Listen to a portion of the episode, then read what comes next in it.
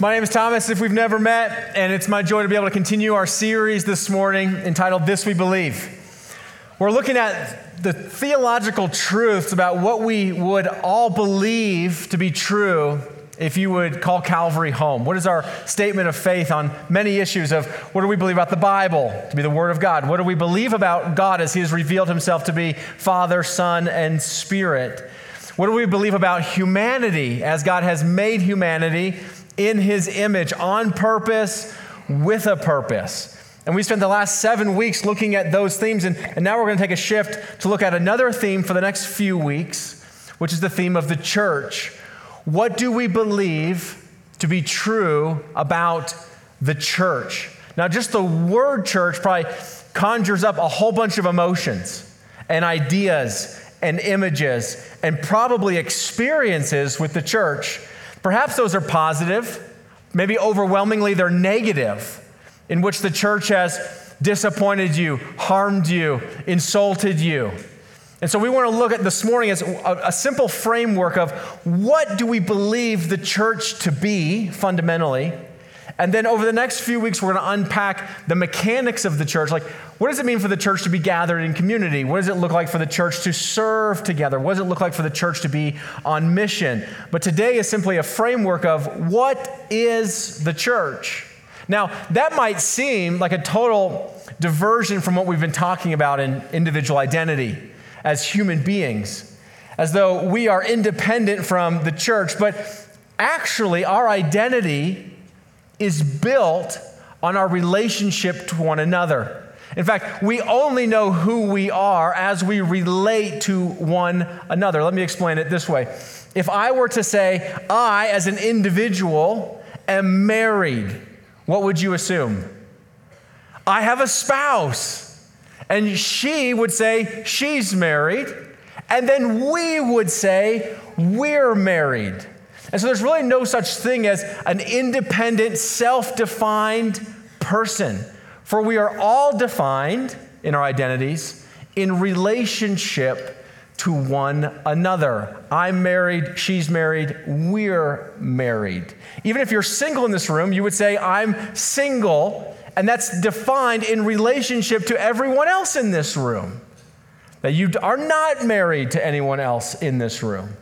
And our identity is based on the groups that we often belong to. And man, humanity, humanity loves to assemble itself in defined, distinct groups. And so you might be an engineer, you might be a lawyer, a doctor, a teacher, a first responder. You might be mother, father, brother, sister. We define groups of people in their socioeconomic class, upper class, middle class, lower class, in poverty. We love to divide and assemble people in political views, left, right, center. We like to define people based on nationalities American, Canadian, Mexican. We love to define people by their race, by their gender. And so humanity is constantly assembling itself in defined groups that are distinct from one another, and from those groups, drawing out personal, individual identities. So here's the question Is the church just another group? Is the church just another way in which the world has assembled, defined itself distinctly? I would say no.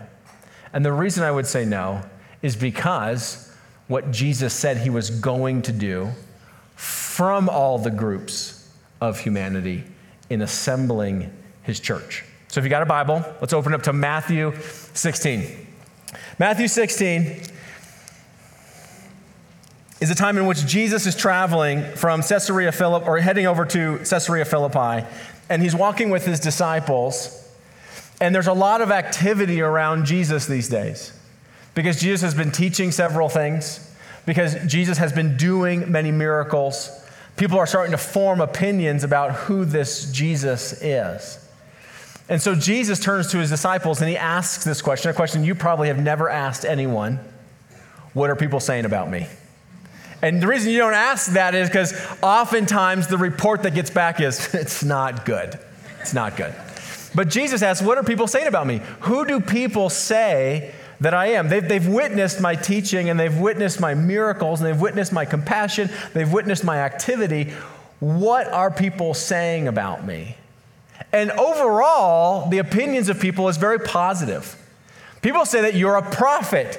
Perhaps John the Baptist come alive, Elijah, Jeremiah, or something else that we hold in high regard. So people's opinions, even in that day of Jesus, was very favorable. It's similar today. Very few people like are anti-Jesus. People have a high view of Jesus. Even if you were talking to your Muslim neighbors or friends, when I talk to my Muslim friends, they have a high view of Jesus. They hold him in high regard as a, a prophet of their faith. When I talk to my friends that are Buddhists or Hindus, they talk about how family members really love Jesus as one of the many options or pantheons, or sorry, one of the gods in their pantheon. Even when I talk to many of my Jewish friends, they have a, a high view of, of Jesus as a notable Jewish figure in which history has never forgotten. And so there is always, I think, a high view of Jesus. But Jesus is not pleased with that alone. He wants an accurate view of who Jesus is. And so he turns to his disciples and he asks the disciples, kind of that inner circle who's witnessed and watched him all the time, and who do you say? So this becomes individual. Who do you say, each of you, who would you say that I am? And Peter's the first one to respond, as Peter often is. He's like this eager middle school boy. It's like sometimes he gets his foot in his mouth, sometimes he's doing well. It's great. This is one of those times that he does well.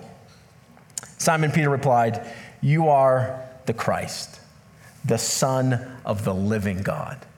Now, Christ is the, the Greek translation of the word Messiah, anointed one.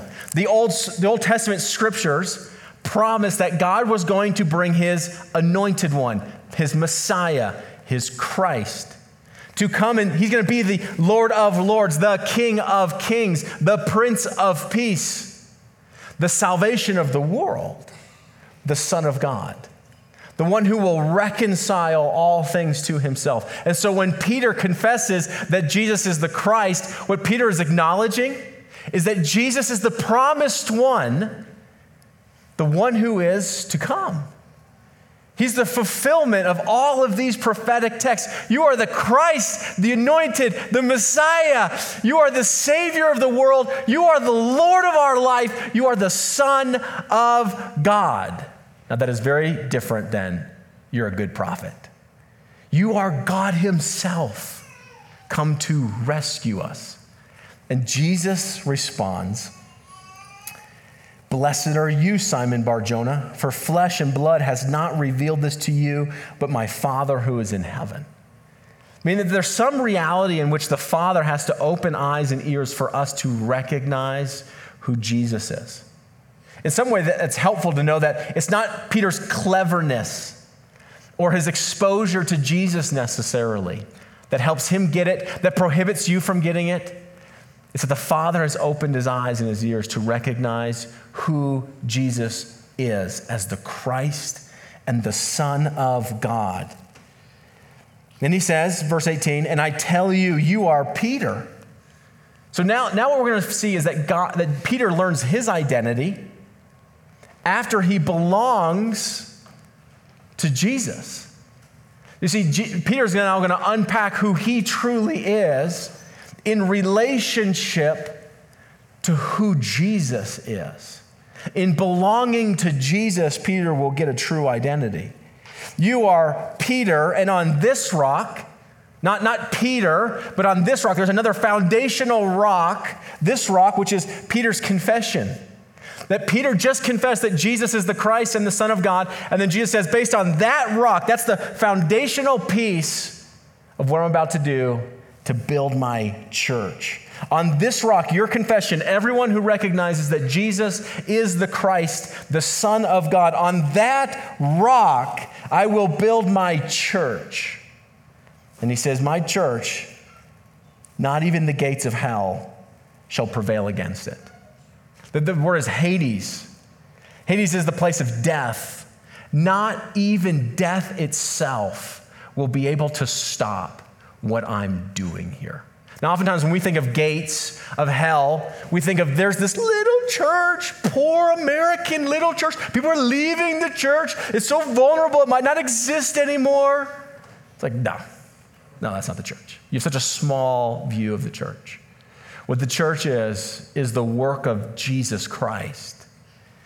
And gates, what are gates for? Some of you guys maybe have gates around your house. Gates are to keep people out or to keep people in. You have gates at prisons too. So I got to keep all this, this carnage in here, or you can keep this gate up to keep all that carnage out from invading my life. And there's gates of death, Hades, hell. And Jesus says, What I'm doing is going to advance on those gates. See, the, the, church is advancing, the work of Christ is advancing, and the, the way in which death is trying to be contained it won't even work.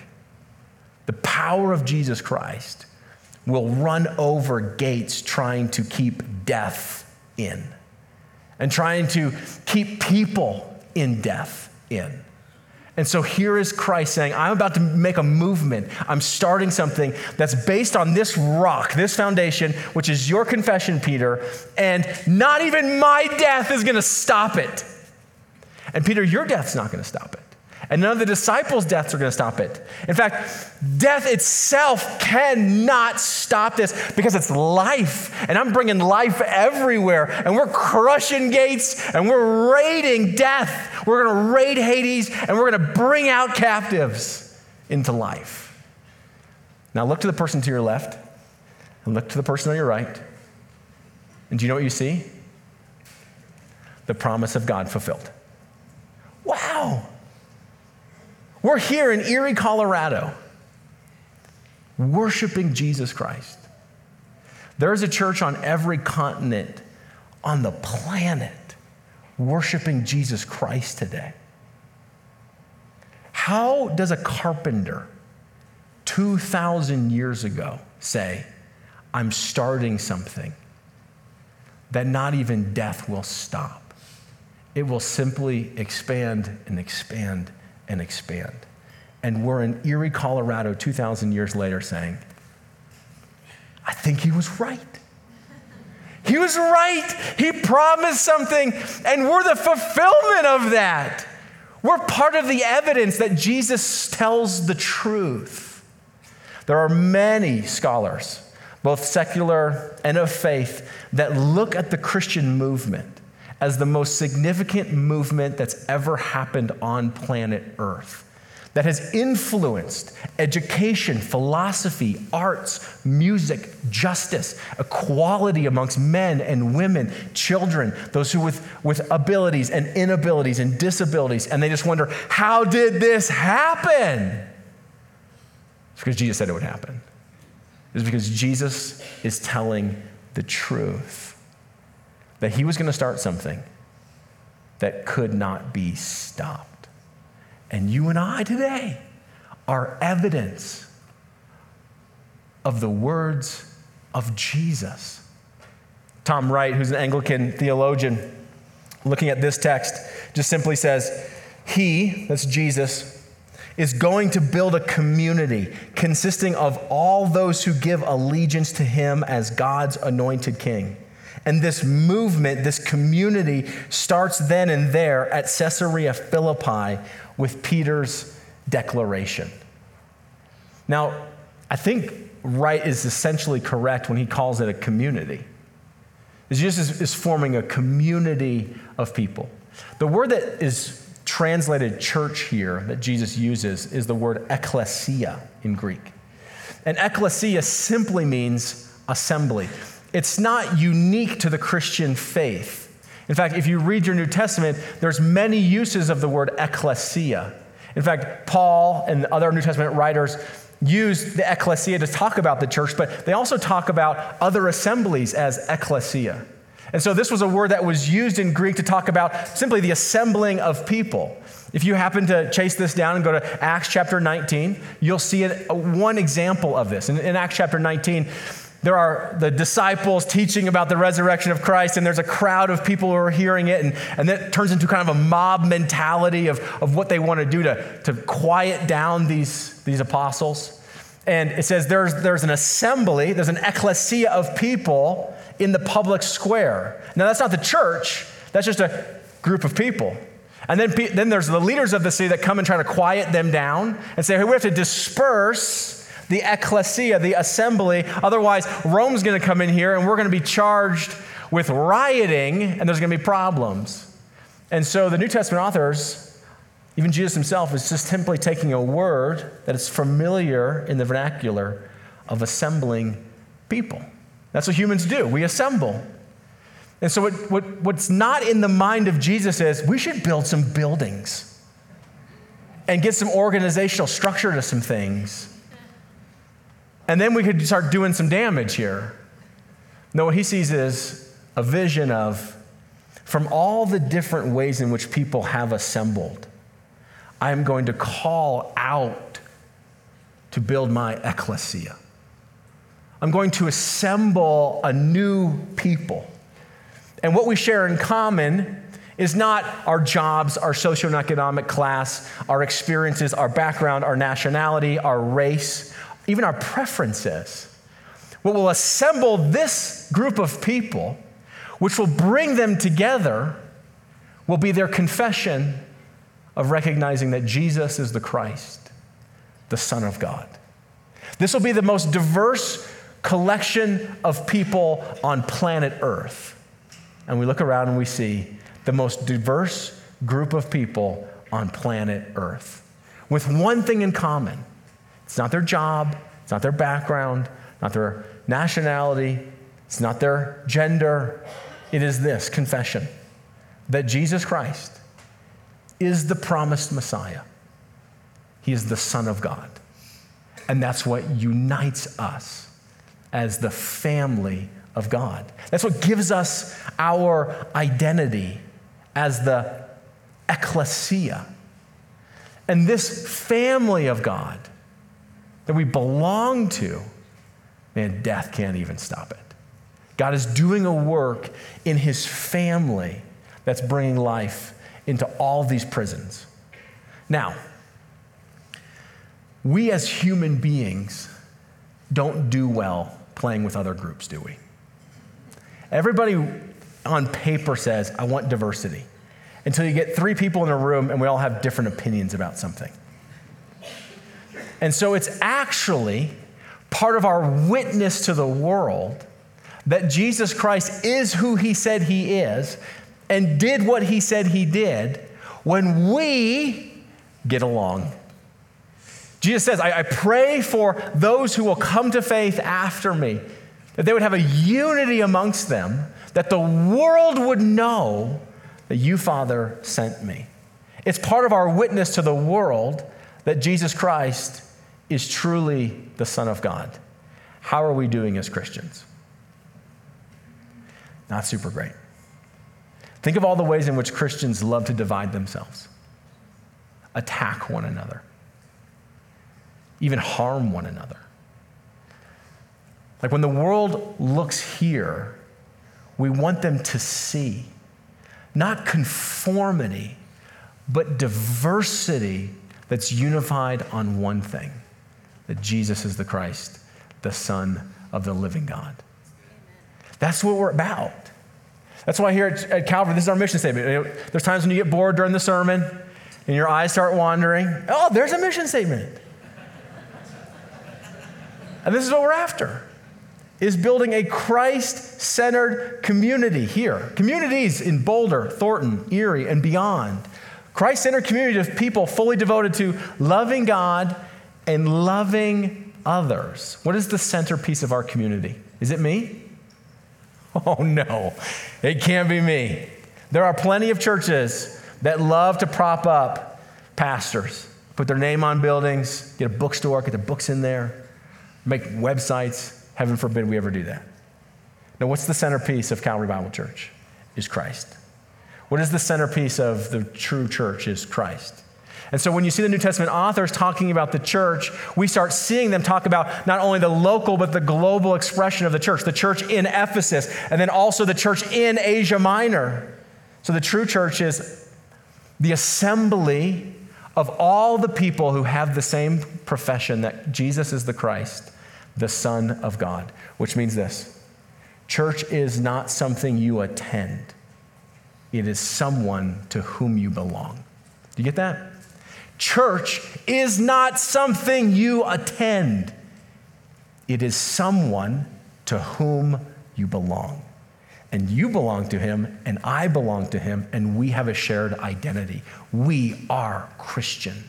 We are the church. And then he gives the church, right? The ecclesia, this mission. So after his resurrection, he gathers them. This is Matthew chapter 28, Final words in the Gospel of Matthew. Verse 18 Jesus came and said to them, All authority in heaven and on earth has been given to me. So, where does Jesus have the authority to send us? Everywhere. Go therefore, under his authority, not under yours, under his authority. Go therefore and make disciples of all nations, right? So, go into all the people groups all the ways in which humanity tries to assemble itself and call out from them people who would profess Jesus as Christ. Go therefore and make disciples of all nations, baptizing them in the name of the Father and the Son and the Holy Spirit, teaching them to observe all that I have commanded you. And behold, I am with you always to the end of the age. Now, we're called to make disciples. So you kind of get bored and you look over here and you find a mission statement. And then you're still kind of bored and your eyes wander over here. And, oh, man, there's like tactics here of how to accomplish that. And the first one right there is something I didn't make up. It's that Jesus gave us. We are passionate about making disciples. And what's a disciple? Disciple, the, the word is actually matetheo, which simply means learner. A disciple is a learner, a pupil, a follower of Jesus. Now, it's funny because what is one of the things that Christians are often accused of is, is being closed minded. And what's the very definition of our word disciple is a learner. Like we come to engage our minds, to think about things, to know what we believe. For what we believe really matters. And so a disciple is a learner and a practitioner. Go and teach them all to obey all that I have taught you. So it's not just to know the things that Jesus said. Like this isn't just one big Bible study. It says, okay, everybody knows their Bible more? Great, see you next week. No, to teach someone not to know something only, but to practice something. And so, what is the church? The church is a body of believers who have a shared confession of who Jesus Christ is, who are disciples, learners, to know and practice the ways of Jesus. So if you were new this morning, like, what happens at that building over there? It's just the assembly of people from all different walks of life that have a shared confession of who Jesus Christ is and a shared devotion to know and practice the ways of Jesus. That's what we're doing here. Is teach me the ways of Jesus and then show me how to practice them. Because I come out of the world that has a totally different vision for my life, totally different vision of who I am and my identity and what it means to be human and how to act and behave. And we come into this place and we say, let me teach about Jesus who's filled with mercy and compassion and forgiveness. And he calls us to be people of mercy, compassion, and forgiveness. And not only do I want you to know that, I want you to go practice that in your families and in your marriages and in your community. I, welcome to the way of Jesus. And, and Jesus is very generous. God is a generous God, He's a giving God. He, God. he loves you so much that He gave us His only Son. And so, because of the generosity of God, let us not only learn about that, but then let us go practice what it means to be generous. See, God's a God of justice. He really cares about justice and caring for the widow and the orphan and the vulnerable. And so, what are we doing here? We're learning not only about the character of God, but then how do we go and practice justice? How do we go care for the widow? How do we care for the orphan and those who are vulnerable? Disciples are learners and practitioners. We want to know the ways of Jesus so that we go practice the ways of Jesus. So, what is happening this morning? Is that the assembly of all those people who say Jesus is Christ, the Son of God, have gathered together to learn and practice the ways of Jesus. And he gives this community of, of church kind of two communal practices. One is baptism. You see it right here in Matthew 28. Is baptize them, like have an actual visible practice in which when someone comes into faith, they can see there's, there's going to be a teaching to it. That when you watch someone get baptized, you're reminded of the story, of the narrative to which we belong. Here's a person who says, I'm a sinner. And then they're baptized like underwater. So there's a washing for sure, but there's a, a union underwater of death. That's like the grave. And they're united to Christ's death, the death that Christ died. He died for me, and so I'm joined in his death. Remember? Doesn't hold me.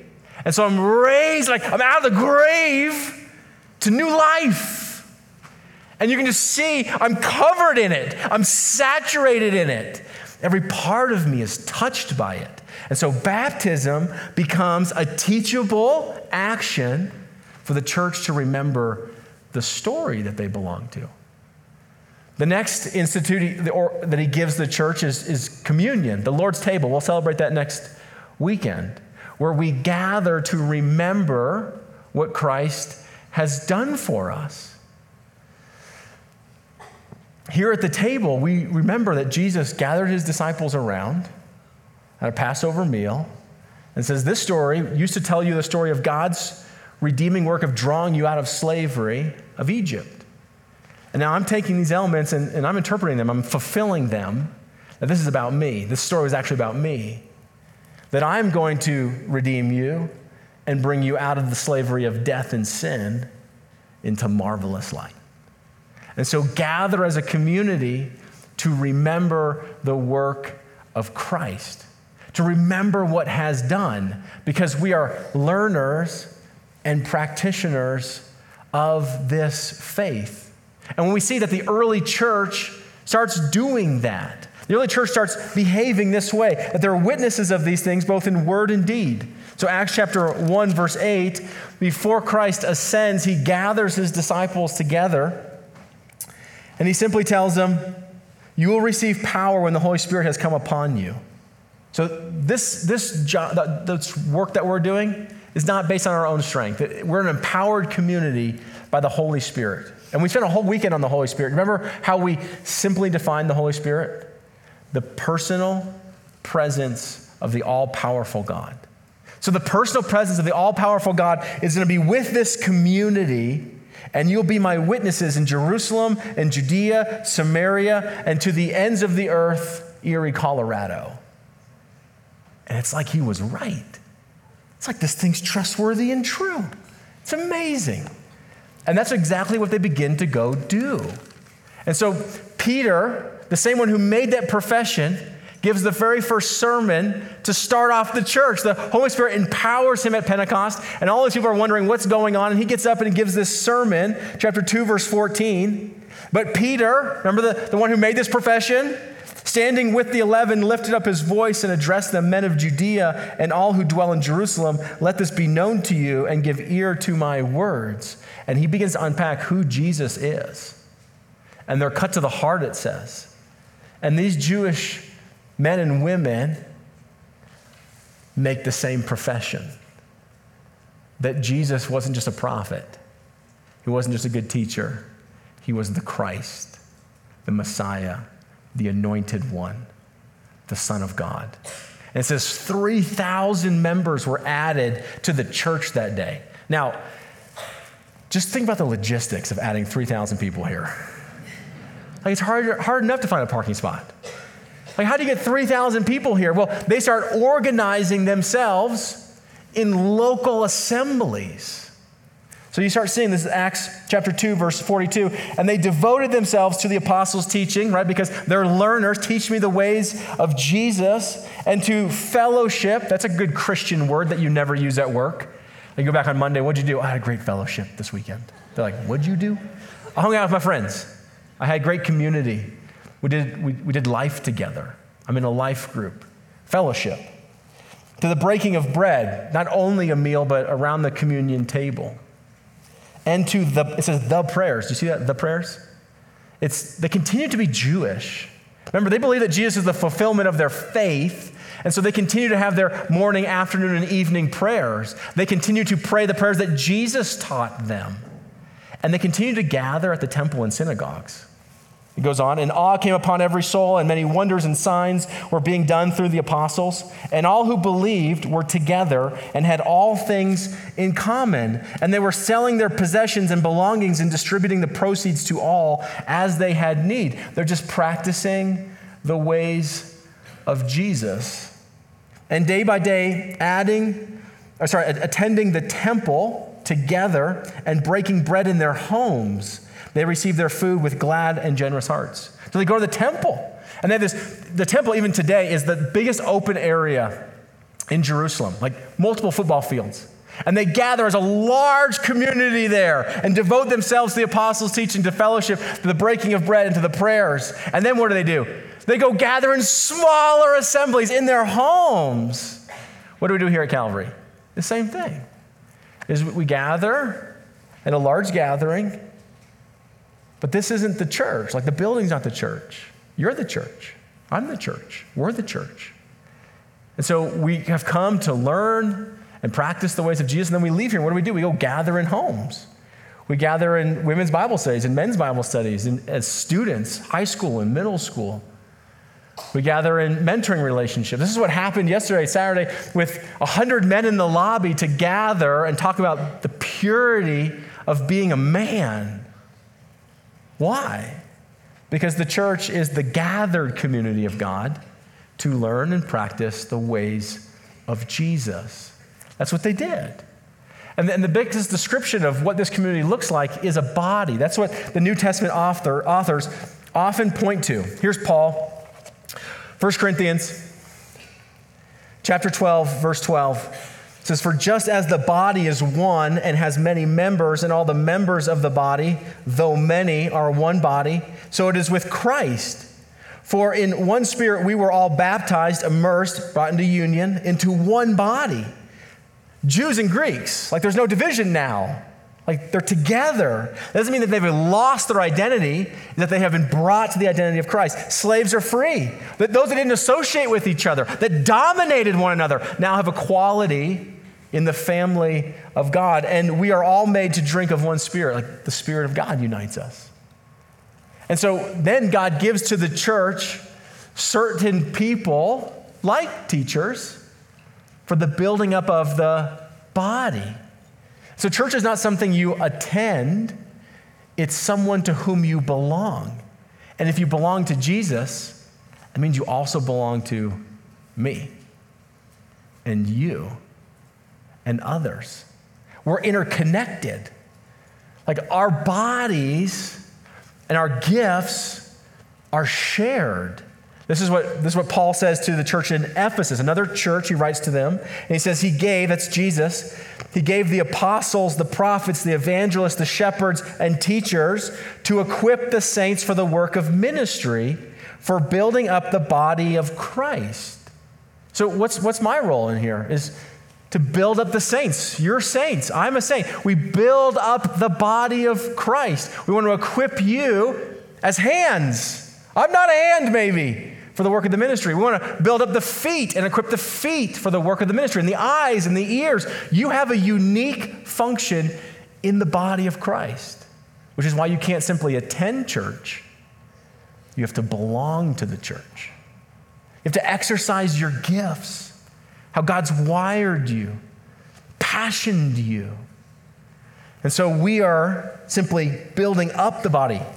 So, of all the problems, do you just come to pastoral staff? No, we, come to the body. We share this until we all attain the unity of the faith and the knowledge of the Son of God. Like we're, we're growing up in this as disciples to mature manhood or womanhood to the measure of the stature of the fullness of Christ, so that we may no longer be children, Like, who just believe anything? We're no longer children tossed to and fro by the waves and carried about by every wind of doctrine, by human cunning, by craftiness in deceitful schemes, rather speaking the truth in love. When we gather here, we, we open up the truth and we love one another. Now, we've all been part of churches that emphasize one or the other. There are many churches, you probably know these churches, that are uncomfortable with the process of being formed into the likeness of Jesus. And so at those churches, they pretend to be better than they actually are. This is why the world accuses Christians of being hypocrites. And this is where many generational Christians have fallen apart, is because moms and dads came to church and pretended to be someone they're not. And maybe they served like a deacon or an elder or they're a ministry leader and they had their smile on on Sunday morning, and they had all the right answers. And man, Monday morning, they're so angry. She was so crass. They just belittled you. And it's like, I can't reconcile this. We go to church and we all pretend to be something that we're not. We're not, we're not comfortable being in process of being formed into the likeness of Jesus. And there are other churches that are like, hey, we recognize everyone's broken. And so just come with your brokenness, and we're cool with that. And they never tell you the ways of Jesus that would offend you, that would bother you, that would call you to something else. And so, as the body of Christ is both in truth, this is the ways of Jesus, and in love, let me extend grace to you as we almost like fumble our discipleship forward. That's the, bo- that's the picture of the body of Christ in both truth and love. We are grow, we, sorry, we are to grow up in every way into Him who is the head, into Christ. Christ is the head of this church, no one else. From whom the whole body, joined and held together by every joint with which it is equipped, when each part is what? Working properly together, makes the body grow so that it builds itself up in love. So if there's one frame that you just have to know, is that the church is not a building. It's not a place you go to. It is a someone to whom you belong. And we belong to him both as individuals who have made a profession, but we belong to him as a community, for we are knit together. Let's pray. Father, we thank you for the work of Jesus Christ on our behalf. to bring us from all places in this world, to assemble us as the community of believers. And so, Father, I just pray for every man and woman in this room that they would know their true identity as they belong to Christ. And Father, I pray that you would remind them that you have called them to belong somewhere, not attend somewhere. And I pray that every man and woman in this room would, would ask you how it is for them to exercise faith here at Calvary, to exercise their gifts here at Calvary, to be connected within the body of believers to which Christ is the head. And so, Father, we just come before you as disciples, some very, very young, some old, some immature, and some very mature to simply learn and practice the ways of Jesus together as we are being formed into his image. It's in his name we pray. Amen.